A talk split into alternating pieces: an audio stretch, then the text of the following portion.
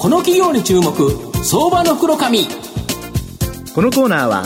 企業の情報システムのお困りごとをアウトソーシングで解決する IT サービスのトップランナーパシックネットの提供を財産ネットの制作協力でお送りしますここからは、相場の福の神、財産ネット企業調査部長、藤本信之さんとともにお送りします。藤本さん、こんにちは。毎度、相場の福の神こと、藤本でございます。よろしくお願いします。今日ご紹介する会社、結構テレビ CM でも有名な会社という形でですね、今日ご紹介するのが、証券コード3626、東証プライム上場、TIS 代表取締役社長の岡本康さんにお越しいただいてます。岡本社長、よろしくお願いします。はい、よろしくお願いいたします。TIS は東証プライムに上場しており、現在株価3554円、1単位36万円弱で買えます。東京都新宿区の東京メトロ西新宿駅近くに本社がある IT で社会の願い叶えよう。これをブランドメッセージとするグループ社員およそ2万2000人を要する老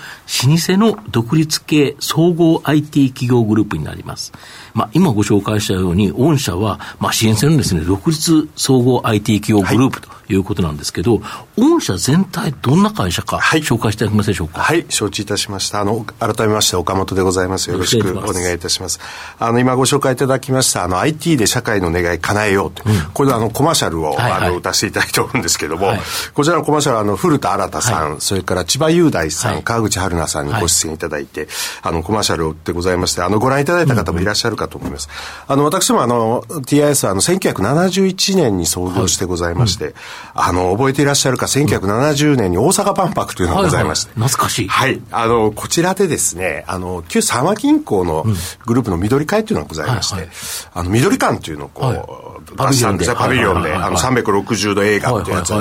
出したんですけど、あの、それが終わりましてですね、あ、せっかくみんなで集まったからなんか記念の会社作ろうみたいなことがあったようでして、うんうん、はい。あの、そこであの、創業したのが私ども TIS でございまして、当時ですね、あの、電算機って呼んでましたけど、うんうん、コンピューターが非常に高価なものでございまして、はい。はい、共同で利用できるような、あの、会社を作ってということで、うん。うん、それであの、創業いたしまして、あの、今日まで、あの、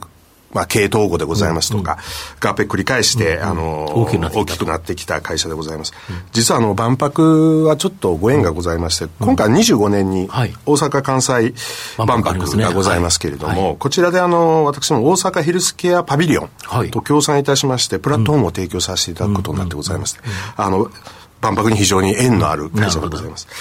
それとあの、私どもあの、どういう企業かと申しますと、まあ、売上高5000億ぐらいでございまして、で、営業利益が600億強でございます。まあ、12%以上の営業利益率を持っておるんですけども、ご紹介通り IT 企業でございまして、我々のこう、企業使命っていうのはございます。これ定義してございます。あの、はい、我々基本理念っていうのを設けていて、アワフィロソフィーという基本理念でございます。この中に我々は何をしなくちゃいけない会社なのかっていうのを定義してございまして、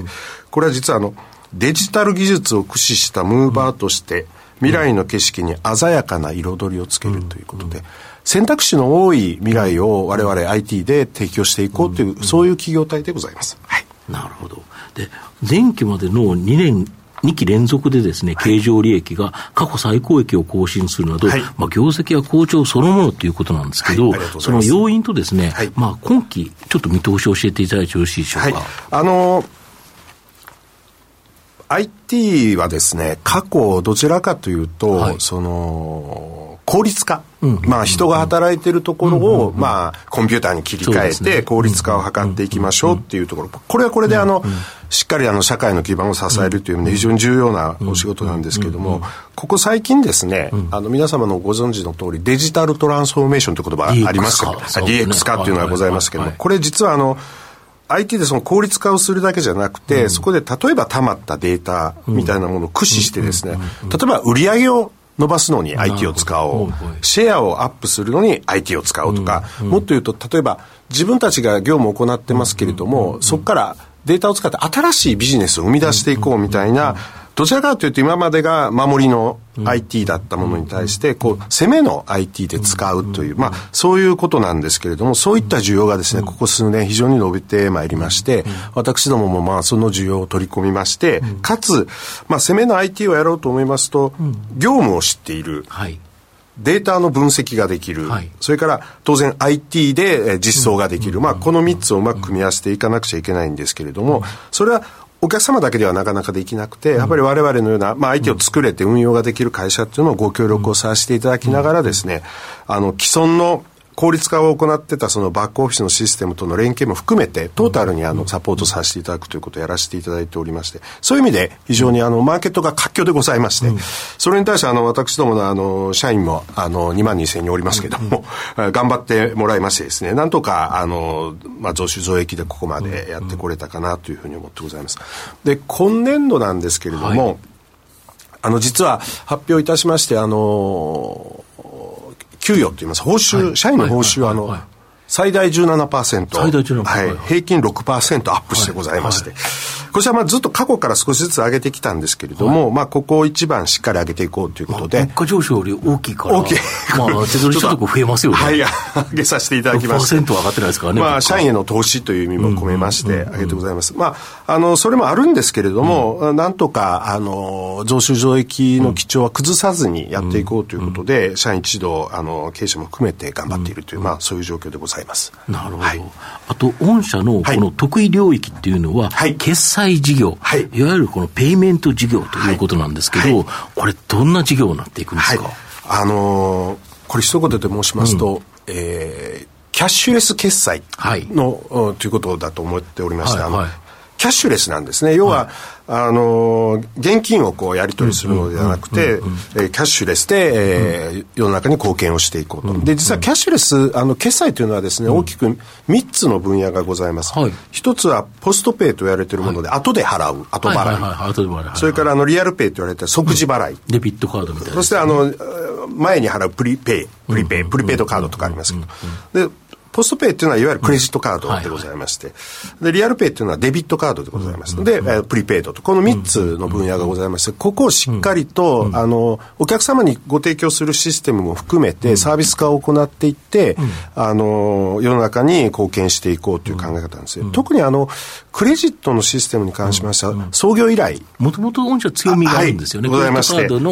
が大手のお客様。大手のお客様にあのご支援あのいただきましていろいろと勉強もさせていただいた結果、あの非常にクレジットカードのシステムに関しては、あの深い知見を持っておりまして、まあ、それをベースに新しくサービス化をしてご提供していくということとそれからデビットに関しましてはあの、国内の約8割ぐらいは私どもで、あのサービスを提供させていただいております。あのプリペイドはあのたくさん、あの出回ってございますので、まあ、その一部を提供させていただいているということで、あのこういうそのキャッシュレスの分野に関して、私どもも先頭を走りたいと思ってず,、ずっとやってございます。で、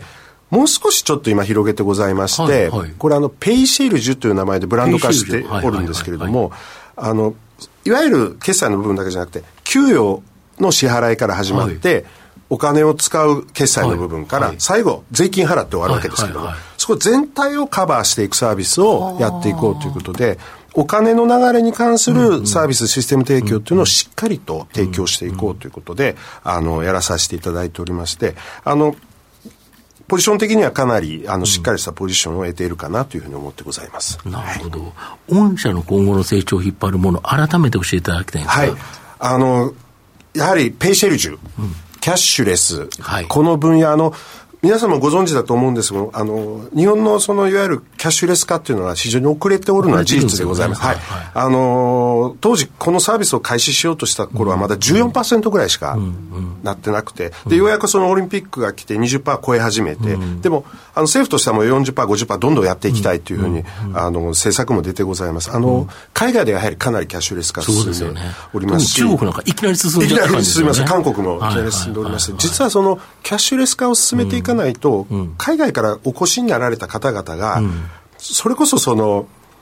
あの、トラベラーズチェックって昔ありましたけど。めんどくさいですよね。もう非常に現金に変えたりとか、非常に面倒くさいものを、例えばスマホ一つでカード一枚で、自分たちの国の通貨で決済ができる、キャッシュ、キャッシュレスで決済ができるって、こういう便利な面がかなりございますので、そういう国の後押しも受けまして、私どもは、この、今申し上げましたキャッシュレスのペイシェルジュ、うん、これを成長エンジンとして中核に位置づけて、あのしっかりと社会のお役に立っていきたいと、こんなふうに考えてございます。なかなかすごい、今、先ほど伺ったら、デビットカード8割 ?8 割近くあの私どものシステムをお使いいただいてなんとなくみんなが使ってる後ろにはもう御社が、はい、後ろ後ろ側にあの黒子でございますけど、私ども。はい。それでやっぱりあの、まだこれからやっぱり今、現場でと結構やっぱりこう引き合いっていうのは強くきてる感じですか、はい、はい、あのーデビットはもう8割やってございますので、はい、まあそこはまあ安定的でございますけれども、クレジットに関しましては、やはり、はい、あの、新たに、あの、クレジットカード発行されて金融系の方じゃないお客様で発行されて、あの、システムを使ってっていうことがございますので、そういったところに私どもの、あの、今提供しているクレジットの SARS の、あの、サービスがございまして、そういうのをお使いいただくっていうことが非常に、あの、活況になりつつあるかなというふうに理解してございます。はい。まあ、最後まとめさせていただきますと、日本の企業の最大の経営課題は生産性のアップであり、まあ、そのために DX、デジタルトランスフォーメーション投資が増加しており、まあ、TIS はその恩恵を受けてですね、まあ、業績好調が続いているというふうに思います。強みがある決済事業、ペイメント事業は、キャッシュレス化の国の政策の後押しを受けて、まあ、今後しばらくはですね、急成長が続くというふうに思います。まさに国策に売りなしの、まあ、相場格言通りといういうことで、えー、相場の福の神のこの企業に注目銘柄になります。今日は、証券コード3626東証プライム上場 TIS 代表取締役社長の岡本康さんにお越しいただきました。岡本さんありがとうございました。ありがとうございました。藤本さん、今日もありがとうございました。どうもありがとうございました。企業の情報システムのお困りごとをアウトソーシングで解決する IT サービスのトップランナー。東証スタンダード証券コード3021パシフィックネットはパソコンの導入、運用管理、クラウドサービスからデータ消去、適正処理までサブスクリプションで企業の IT 部門を強力にバックアップする信頼のパートナーです。取引実績1万5000社以上。東証スタンダード、証券コード3021パシフィックネットにご注目ください。この企業に注目、相場の黒髪。このコーナーは、企業の情報システムのお困りごとをアウトソーシングで解決する IT サービスのトップランナー、パシフィックネットの提供を財産ネットの制作、協力でお送りしました。